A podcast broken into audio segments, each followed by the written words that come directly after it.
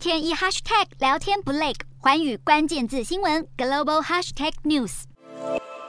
满地碎玻璃，公车站被炸得面目全非，只剩钢筋支架。俄罗斯持续猛烈攻击乌克兰东部第一大城哈尔科夫，造成多人死伤。俄军不断轰炸乌东、乌南。不过，俄罗斯外交部长拉夫罗夫表示，莫斯科在乌克兰特别军事行动的地理目标不再限于东部顿巴斯地区，还包含其他一些地区，并宣称是西方供应武器给乌克兰，改变了克里姆林宫的盘算。拉夫罗夫威胁，如果西方继续向乌克兰灌输武器，俄罗斯的地理目标将从顿巴斯地区这条线移动得更远。至于和谈，拉夫罗夫说，就目前情势而言，恢复与基辅当局和平谈判没有意义。不过，美国显然没在怕。国防部长奥斯汀表示，美国将再度军援乌克兰。乌克兰弹药库中已经有苏联时期火炮，但海马式射程更长，并且更精准。专家指出，海马式可能改变乌俄战力平衡。另外，欧盟各国外交官在比利时布鲁塞尔开会时，商定对俄罗斯实施新一轮制裁。这一轮制裁包含禁止进口俄国黄金，并冻结俄国最大银行俄罗斯联邦储蓄银行的资产，并且还会有更多个人和实体列入黑名单当中。这是俄军入侵乌克兰以来，欧盟对俄国经济实施的第七轮限制。六月时通过的第六轮制裁当中，包含对大多数俄罗斯石油实施禁运令。担任欧盟轮值主席国的捷克在推特上说，主要目标是与 G7 伙伴保持一致，并加强实施制裁，并在必要时填补漏洞，希望强迫俄罗斯